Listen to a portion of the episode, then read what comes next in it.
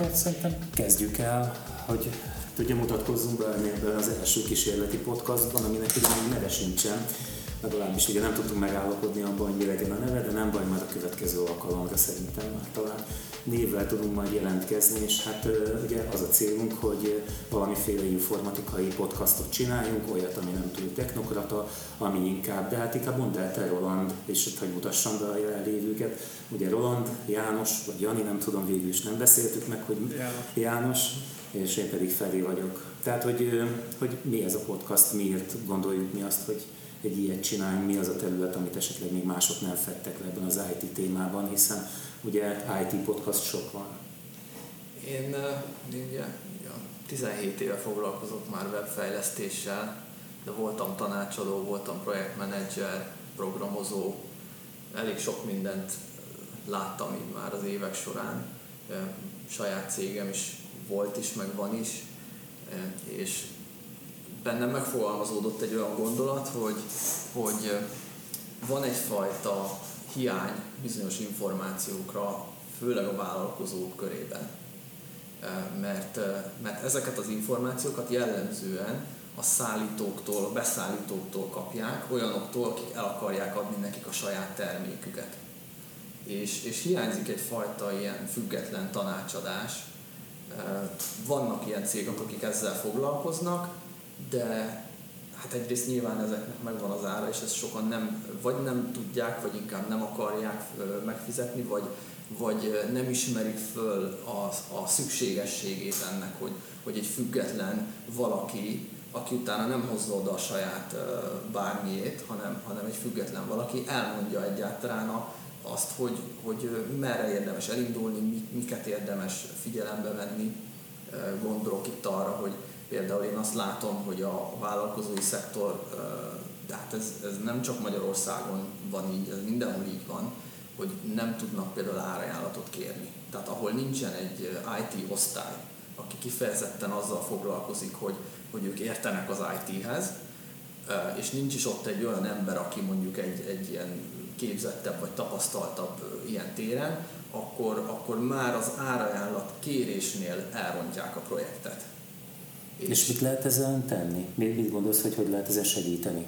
Én szerintem úgy, hogy ha, ha tudunk függetlenül uh, tanácsot adni ilyenekben, például, hogy egyáltalán hogyan kell egy árajánlatot uh, Na de létezik kérni. ilyen, hogy független tanácsadás manapság? Uh, szerintem még ezen a szinten igen, mert itt még nem arról van szó, hogy, hogy uh, megoldást akarok, tehát nem a megoldást akarom elmondani, hanem a problémát akarom elmondani és szerintem az, hogyha ha mondjuk segítünk valakinek abban, hogy a problémáját úgy tudja megfogalmazni, hogy azt IT szempontból értelmes legyen, és az alapján olyan árajánlatot tudjanak csinálni például, ami egyrészt összehasonlítható, mert szerintem azt látom, hogy ez egy, egy probléma, hogy mondjuk még nézzünk egy egyszerű dolgot, egy weboldal. Kér egy árajánlatot tíz weboldal készítő cégtől, olyan árajánlatokat fog kapni, amelyeket nem tud összehasonlítani, egyetlen egy összehasonlítási pontja lesz az ár, meg talán még a határidő. De, de hogy valójában ez most tényleg almát az almával le, vagy almát a körtével, ez már nincsen garantálva, mert, mert nincsenek, meg azok, nincsenek megfogalmazva azok a feltételek, nincsen mögött egy olyan jellegű átgondoltság, ami ezt lehetővé tenni. És ez csak egy weblap, tehát ez egy tök egyszerű dolog, és akkor nem beszélünk mondjuk egy vállalatirányítási rendszerről, ahol azért már ott elég komoly üzleti dolgok vannak. De hát egyébként nem csak ez a területek a jellemzőek, amiket mondasz, én például vannak idején, amíg ezzel napi szinten foglalkoztam, többször estem áldozatul annak, hogy bejött egy céghez valamilyen menedzser, vagy ugye valamilyen üzletkötő, és akkor elmondta, hogy XY levelezési rendszere mennyivel jobb, igaz, hogy ott minden postafiókért minden hónapban fizetni kellett, hogy korlátos volt a, a mérete, de ugye ezt a, a, az adott vezető elhitte, és hát abban az időszakban én néhányszor rosszul jártam, holott úgy éreztem, hogy egyébként minden szempontból elégedettek velem. Meg azért tegyük hozzá, hogy a, általában egy vezető, egy, vagy egy döntéshozó bizonyos szint fölötti műszaki kérdéseket nehezen ért meg, vagy, vagy hát leginkább, és hát nem is az a dolga, nem lehet felrúni neki ezt.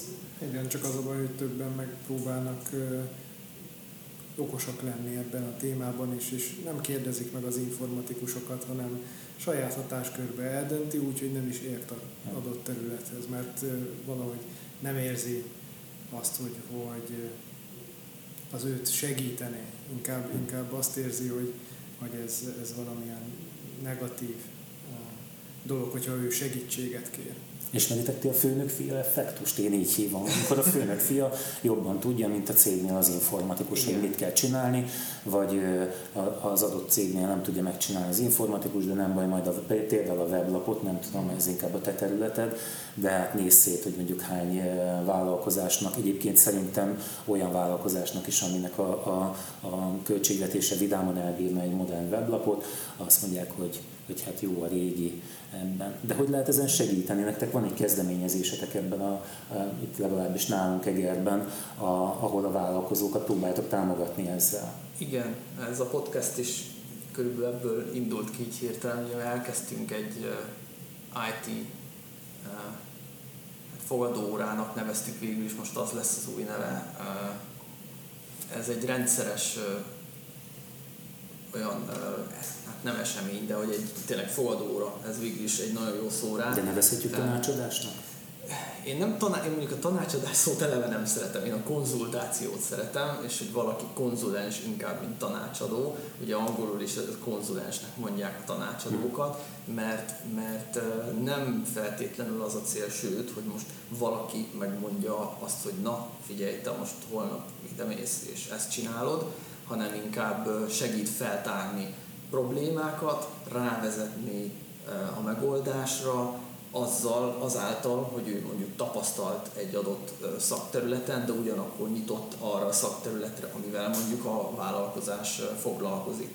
Tehát, hogy én, én ez irányból fognám meg, és hogy itt a, az első ilyen eseményünknek a címe az volt, hogy korepetálás, de, a, de végül is abban állapodtunk meg, hogy a, a fogadó óra az így jobban finomabb és jobban lefedi azt, hogy ez egy, egyrészt ez egy rendszeres lesz, tehát havonta szeretnénk, most az a terv, hogy minden hónap utolsó péntekén délután, még munkaidőben délután, és, és erre tulajdonképpen helyi vállalkozókat várunk. Tehát ők eljöhetnek a saját problémáikkal vagy kételjeikkel, és ott, ott ti mondtok neki egy véleményt arról, amit ő odahoz, akkor ez valahogyan úgy képzeljem el, mint ahogy egy betegség esetén az orvosban nem csak egy orvossal nézeted meg magadat, hanem többel is?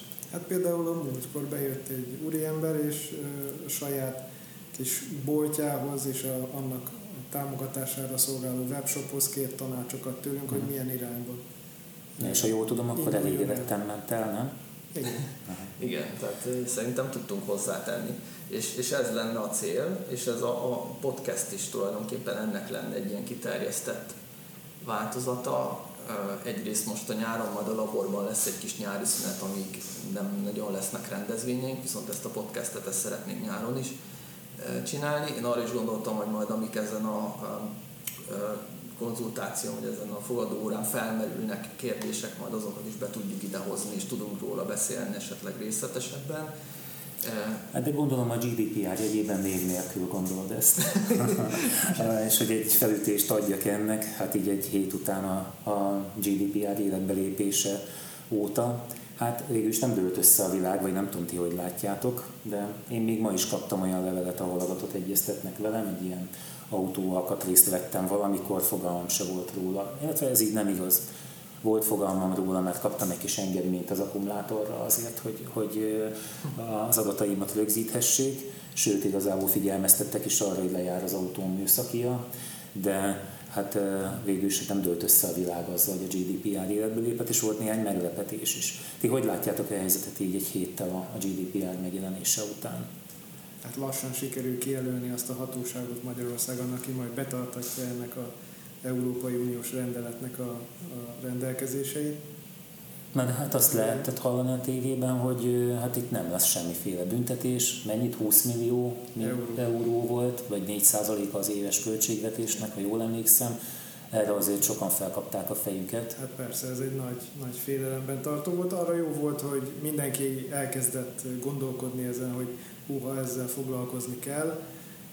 Aztán most utólag már látjuk, hogy ez túl volt hype Hát, hogy, hogy Ezzel, bocsánat, azzal vitatkoznék, hogy mindenki. Mert én beszéltem olyan emberekkel, akik weblapot üzemeltetnek, és nem hallottak még a, vagy hallottak már esetleg róla, de nem semmi. Tehát ilyen, a, a GD micsoda?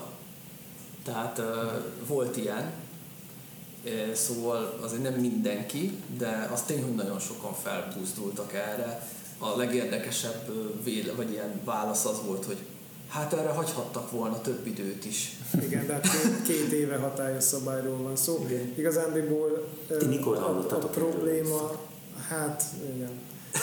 Tehát még mi is. Hát én, én ezt valamikor tavaly szerintem a november körül hallottam először emlegetni, akkor sem így a, a normál vállalkozó csatornáin, hanem egy ilyen előadáson említették meg, én szégyenszemben fogalmam nem volt róla, hogy ez az egész egyáltalán létezik. De hát valóban, ahogy mondjátok, hogy két év volt rá, hogy ezt, ezt, ezt hogy ennek megfelelően működtessék a, a vállalkozásaikat a, a cégek. Hát ez igen, de hát ugye ez a két év az Európai Unión belül 8 országnak nem volt elég arra, hogy a törvényhozásuk legyártsa azokat a törvényeket, amik ezzel kompatibilisek, illetve ezt kiegészítik. Most ehhez képest a, a, a jogalkalmazók, mint vállalkozók, meg aztán pláne csúszásban vagyunk.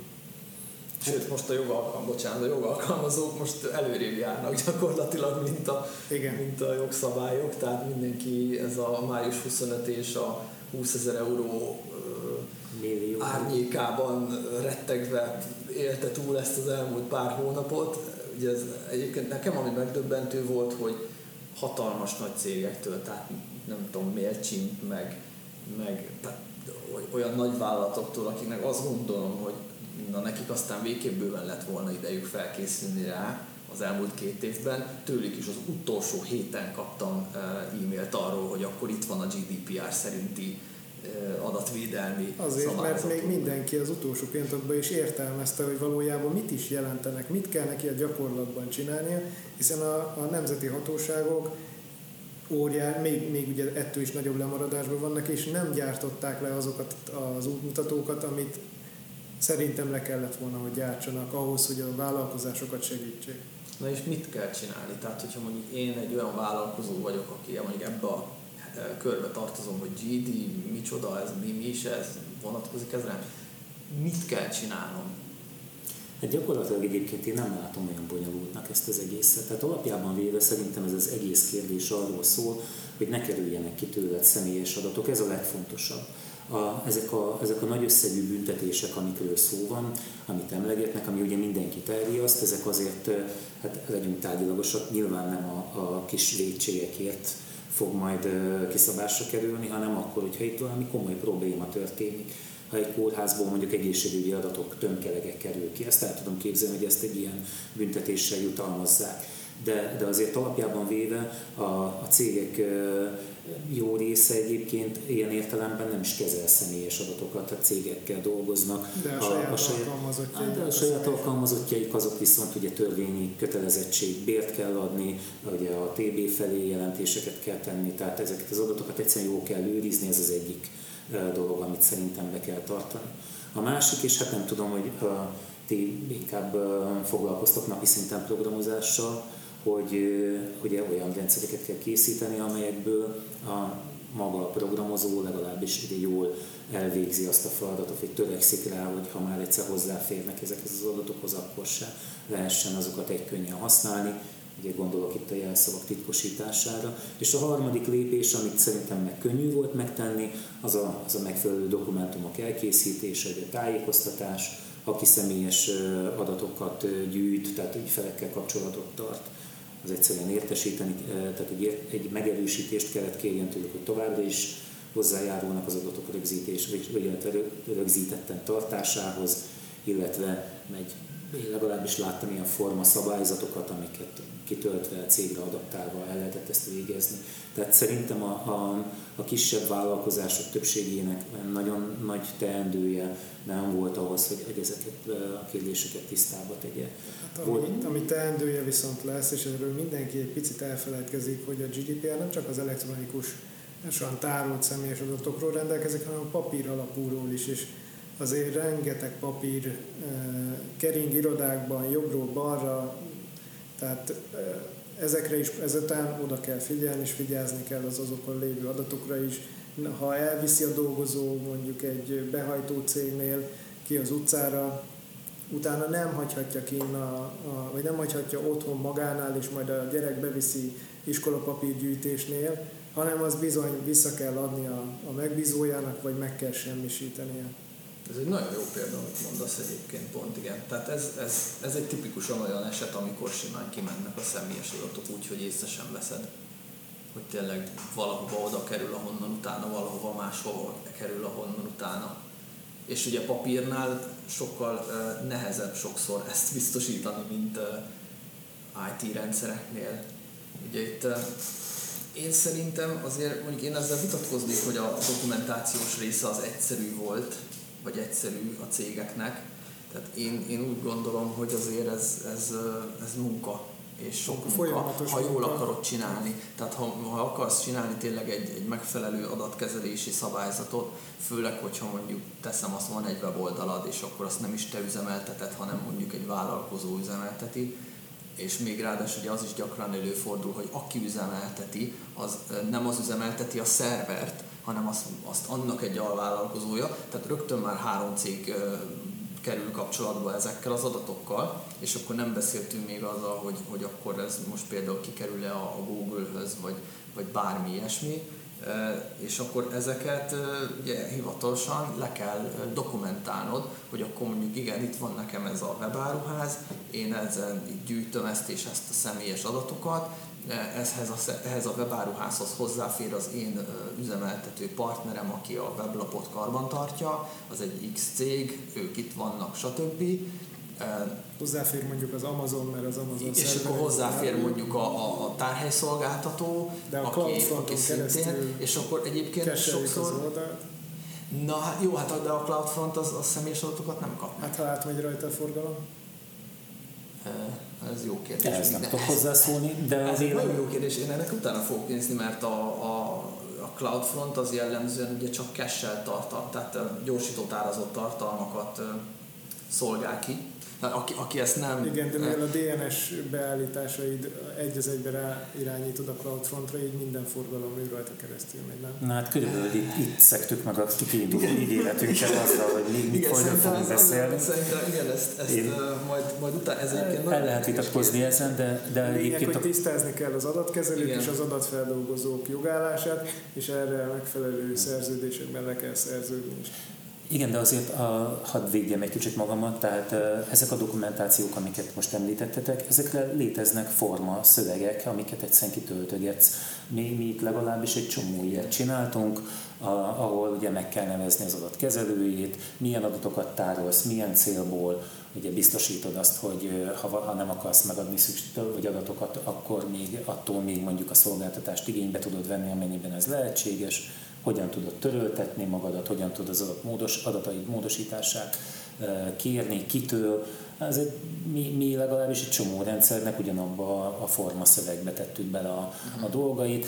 A, a cégeknél az adatvédelmi szabályzatra is szintén terjed, terjengett egy ilyen minta, ha van GPS a céges autóban, akkor ezt a bekezdést, ha van a cégnek, mit tudom én, ilyenje, akkor azt a bekezdést. Tehát azért, azért nem kellett mindenkinek, most nyilván én itt a kisebb cégekre utalok, tehát mondjuk nem, nem egy, egy nagy dolgozói létszámmal bíró multira, az nyilván más szabályokat fog, vagy más szabályok mentén fog működni, de azért ezt a dolgot egyébként sokan én úgy gondolom, hogy ki tudták pipálni ezzel, és hát, hát valljuk be őszintén, vagy inkább megkérdezem, hogy mi a véleményetek, hogy jobbak lettek-e ezzel, hogy ezek a szabályzatok előkerültek, hogy végig gondolták-e egyáltalán, bár ez a költői a kérdés. Persze, hogy, hogy jobbak lettek. Tehát a, a digitalizáció útján el kell indulni. Ez a GDPR, ez egy jó lökés. Beszéltünk korábban a papír alapú adatkezelésről, amit digitalizációval lehet jobban védhetővé tenni. Úgyhogy mindenképpen ez egy, ez egy jó irány.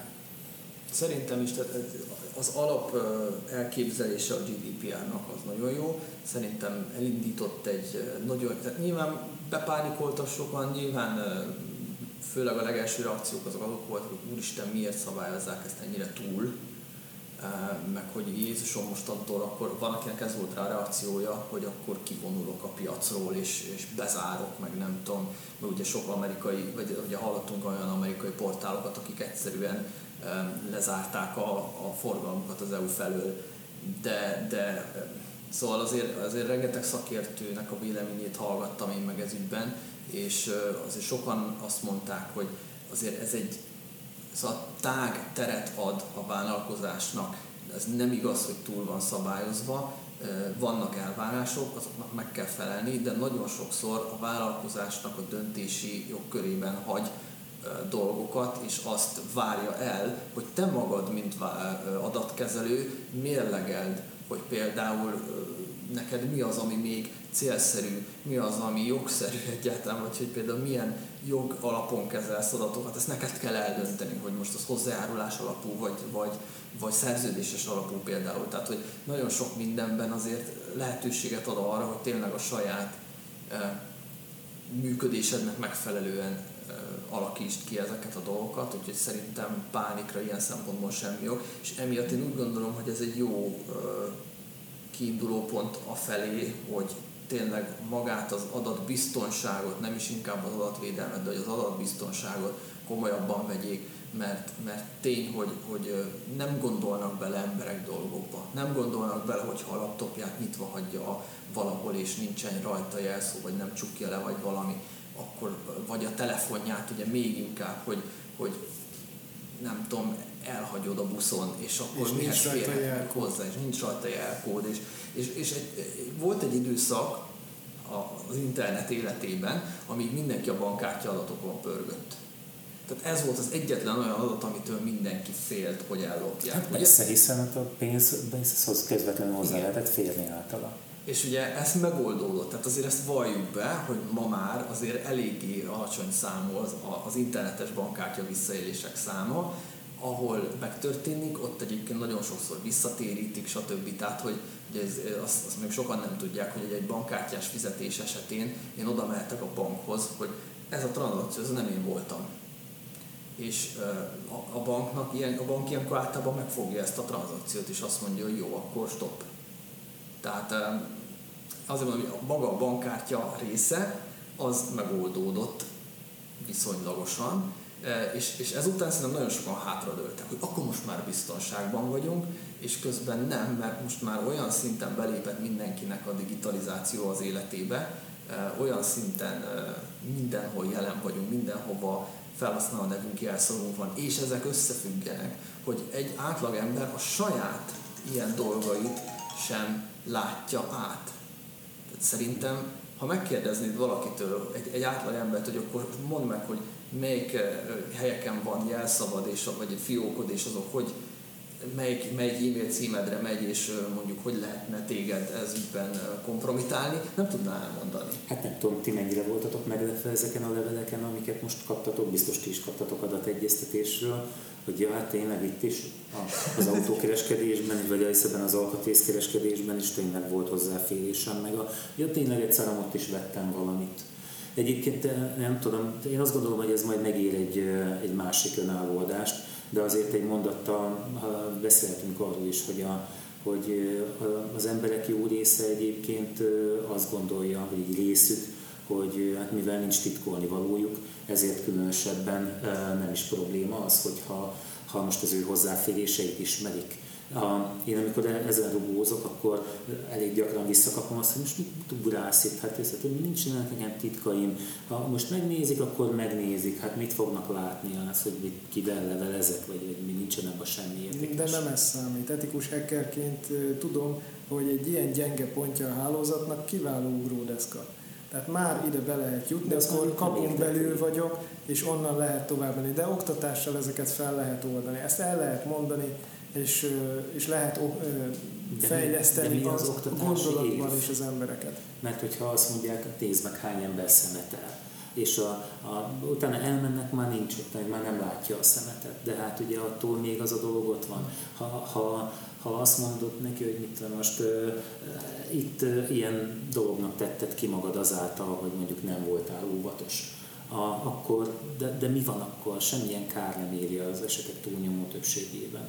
A legrosszabb, ami történhet, hogy majd a Facebook profilját elveszik. De lehet bár kár, lehet kár, mert hogyha így személyes adatokhoz jutottak hozzá, és mondjuk kijön majd a NAI és megbírságolja az adott céget, akkor ennek a bírságnak egy részét akár rá is verhetik a dolgozóra, hiszen egy céges hálózatban általában naplózva vannak a tevékenységek. Tehát igenis visszakereshető az, hogy hogy jutottak hozzá azokhoz a személyes De most csak magánemberekről, tehát hogyha ha valaki csak a saját magán dolgait intézi a saját laptopján, meg a saját Arra nem vonatkozik a GDPR. Ja, de most nem a GDPR kapcsán szerintem már ez egy kicsit ilyen általánosabb kérdés, igen, hogy, hogy maga az adatbiztonság, meg az adatvédelem eh, mennyire fontos eh, Az egyén számára. igen, Azoknak, akik azt szokták mondani, hogy nekem nincsenek titkaim, arra azt szoktam mondani, hogy ez olyan, mintha azt mondaná, hogy nekem nincs véleményem, minek ez a szólásszabadság? Tehát érzitek a súlyát, hogy, hogy miről, Nem, mert miről mondanak le? Nem baj az se. Nem, Hát, ez, Én szoktam, ezt, a ezt a kérdést föl szoktam tenni egyébként máshol is. Egy választ kaptam rá igazából, hogy akkor figyelj már, akkor, akkor itt ez a papír, és akkor írkád már le nekem ide a jelszavaidat, légy szíves, és akkor majd én intézkedem ezekkel.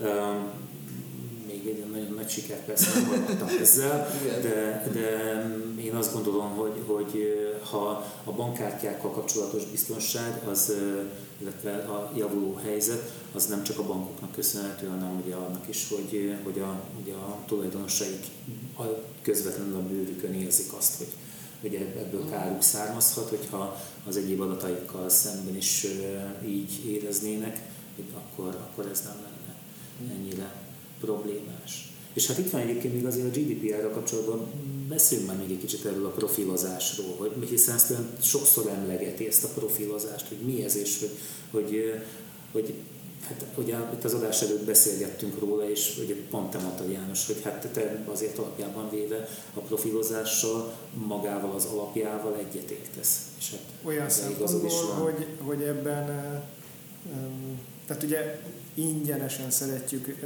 használni azokat a szoftvereket, amit az interneten keresztül elérünk. Na most ingyen semmi nincs. Egy szervert üzemeltetni kell, az pénzbe kerül, az üzemeltetőnek a bére is pénzbe kerül, tehát semmi nincs ingyen az interneten. Ezért cserébe, hogy mi, a legegyszerűbb a cégek szempontjából, akkor reklámozzunk valamilyen úton, módon.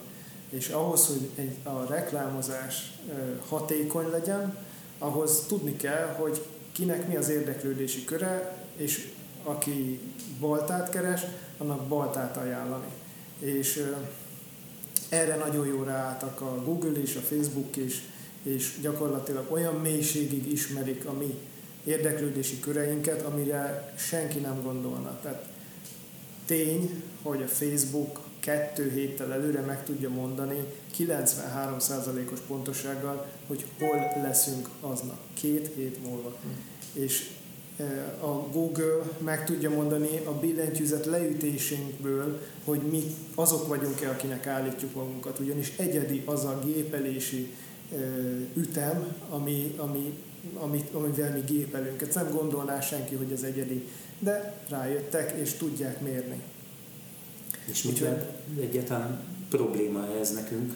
Itt ez a kérdés. Mert hát eh, én tegnap voltam egy előadáson, nekem hihetetlen volt, amit ott az előadó mondott, hogy 51 ezer féle tulajdonságot mérnek.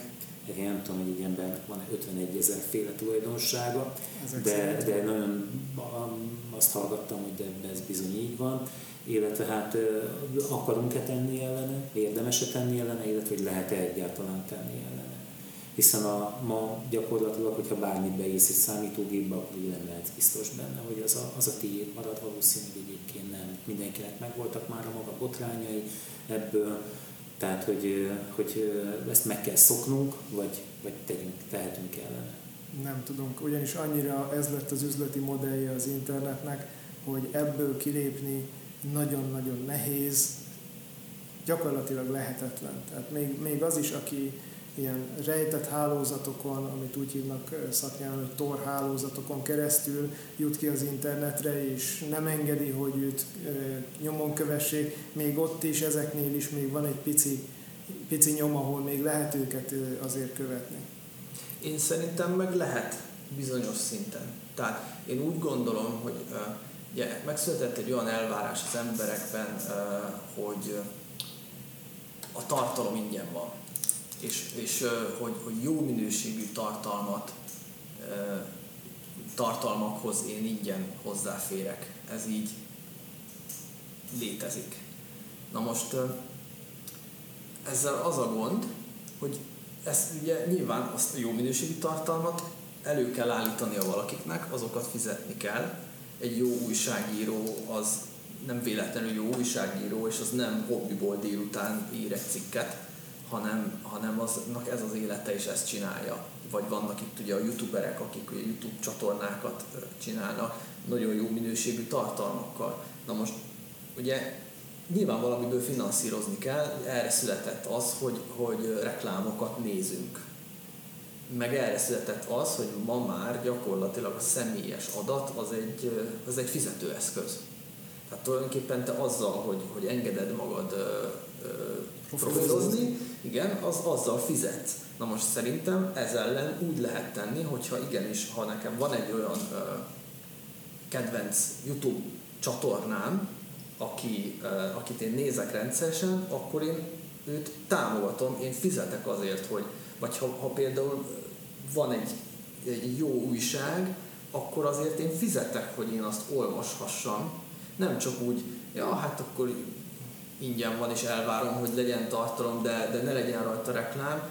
E, tehát szerintem, és lassan szerintem le is jár az időnk, ahogy látom, e, de hogy szerintem e, ez, ezzel a részével lehet tenni így, hogy meg kell változtatni az embereknek ezt a fajta gondolkodását, az embereknek is saját maguk felé, tehát azt mondja, hogy mert, mert, mert morognak az emberek, hát megint reklám, és mennyi is telepítik a, a reklámblokkolót most már ugye megjelentek azok a weboldalak, nem tudom, találkoztok-e vele, hogy észreveszi, hogy van reklámblokkolód, és kirak egy nagy blokkolót, és azt mondja, hogy jó, most akkor légy szíves, vagy vedd le a reklámblokkolódat, vagy fizess elő a tartalmunkra. Ez a két választási lehetőséged van, ezt ilyen normális hangnemben közli, és nem tudod addig elolvasni a cikket, vagy megnézni a videót, amíg valamelyiket a kettő közül nem csinálod meg. És szerintem ez egyre jobban trend lesz, mert, mert hát látják, hogy már a reklámok nem jelennek, ugye mindenki, már nagyon sokan telepítik ezeket az adblockereket, akkor ugye nincs miből megélni, és ez mondjuk egy nagyon jó csatorna szerintem afelé, hogy, hogy az embereket megpróbáljuk presszionálni egy kicsit, hogy igen, légy szíves, járulj hozzá azzal, és én az, egyébként én az önkéntes, ilyen szempontból az önkéntes hozzájárulásban jobban hiszek, és az abban, hogy nem fix díj van mondjuk, hanem mindenki azt mondja, hogy amennyit én tudok és akarok adni. Na jó, de arra nagyon nehéz üzlet, üzleti tervet felállítani. Ti egyébként így reklámból szoktatok vásárolni? Vettetek bármit spamből például? Valaha? Én bevallom Igen. őszintén, én, én is vettem egyszer Igen. egyébként ez az adaptárboltba, azóta is szoktam nézegetni, azt spamként kaptam, de hát ugye mindig azt mondjuk, hogy ne, ne, hogy nehogy rákottintsál. Nem, én Facebook reklámból. Én Facebook reklámból már biztos, hogy vásároltam. Aha, hát akkor végül is működik ez a módszer, azért hát kitartjátok életben akkor ezt. Igen, ami van, jó, bocs. De vagyunk őszintén, igen. Elnézést. Jó, hát figyelj, holnaptól ígérjük. És hát legyen akkor ugye tényleg lejáróban az időnk, azért egy dolgot tegyünk hozzá, hogyha valaki, mert ugye biztos ismertek ti is olyat, aki, aki nincs Facebookon, nekem egy kedves kollégám sincs ott például és ugye azt mondja, hogy hát ha nincs ott, akkor nem is tudnak meg róla semmit. Ugye sokan azt mondják, hogy de legalább legyen egy profilod, hogy ne foglalja el más, hogy ne csináljanak helyetted egy rajongói oldalt, és ugye ne személyesítsenek meg mások. De ha tulajdonképpen, hogyha már bármilyen formában jelen vagy, akkor az is számít, amit rólad mondanak mások. Akkor is, hogyha te egyébként nem, nem közölsz tartalmakat, tehát tulajdonképpen akkor sem tudsz névtelen maradni az interneten, hogyha te magad nem szólalsz meg, hiszen majd mások meg fogják ezt tenni, be fognak jelölni a fényképen, hogy ez te vagy, hogyha ha te nem magadat nem jelölöd be, tehát ez, ez nem fog összejönni. Legalábbis ebben ez szerint a nézőpont szerint nem tud, nem tud ezt megkerülni, ezt a dolgot. De szerintem egy adást majd szálljunk annak, hogy azért mégis mit lehet tenni ezért, hogy legalább lélekben egy kicsit nyugodtabbak maradhassunk a, azon a télen, hogy legalább megtettünk néhány dolgot azért, hogy, hogy ne mi legyünk a nagy adatforrás az internet számára, illetve hát ezek a cégek számára. Jó, szerintem még annyit esetleg mondjunk el, hogy a jövőben mi az, ami várható ebben a podcastben, csak körülbelül, tehát hogy aki most ezt hallgatja, az mire számítson, vagy miért, miért kövessen minket, miért hallgassa meg a, a jövőbeli adásokat. Én szerintem elsősorban egyrészt azokhoz szeretnénk szólni, akik nyilván nem informatikusok, de van közük az informatikához, sőt sokszor még lehet, hogy nem is tudják, de az életük vagy a munkájuknak a jó része múlik rajta, e, és ez tulajdonképpen mindenki. És szeretnénk azért olyan, e, olyan nyelven szólni, ami nem szakmai, tehát hogy igen, megértsék azok is, akik nem ismerik a, a szakzsargont, és e, szeretnénk gyakorlati tanácsokkal is, meg ötletekkel hozzájárulni ahhoz, hogy mondjuk jobban el tudjanak igazodni ebben a, a témában. Itt tényleg az információbiztonság, a, a vállalkozásoknak az, az informatikai projektjei, ezzel kapcsolatos problémák, vállalatirányítási rendszerek, weboldalak, tényleg adatkezelés, adatbiztonság, körülbelül ezek, amiket én mondjuk így látok, hogy, hogy, hogy, hogy fogunk róla beszélni. Nem tudom, hogy nektek még van-e valami. Hát tulajdonképpen én még azért hozzátennék néhány ilyen hasznos uh, szoftvert, vagy hasznos, nem, igen, tehát olyan irányt, ami megjelenik a, az informatikában, amiket érdemes lehet használni, vagy valamilyen problémát megold, legalábbis az én fejemben van néhány ilyen, de hát majd meglátjuk szerintem néhány tíz adás szerintem eldönti majd azt, hogy működik ez a dolog, vagy nem érdemes csinálni, vagy nem. Elköszönjünk lassan? Igen. Én azt mondom, hogy akkor, akkor köszönjük az időt azoknak, akik meghallgattak bennünket, és akkor két hét múlva találkozunk. Viszont. Sziasztok!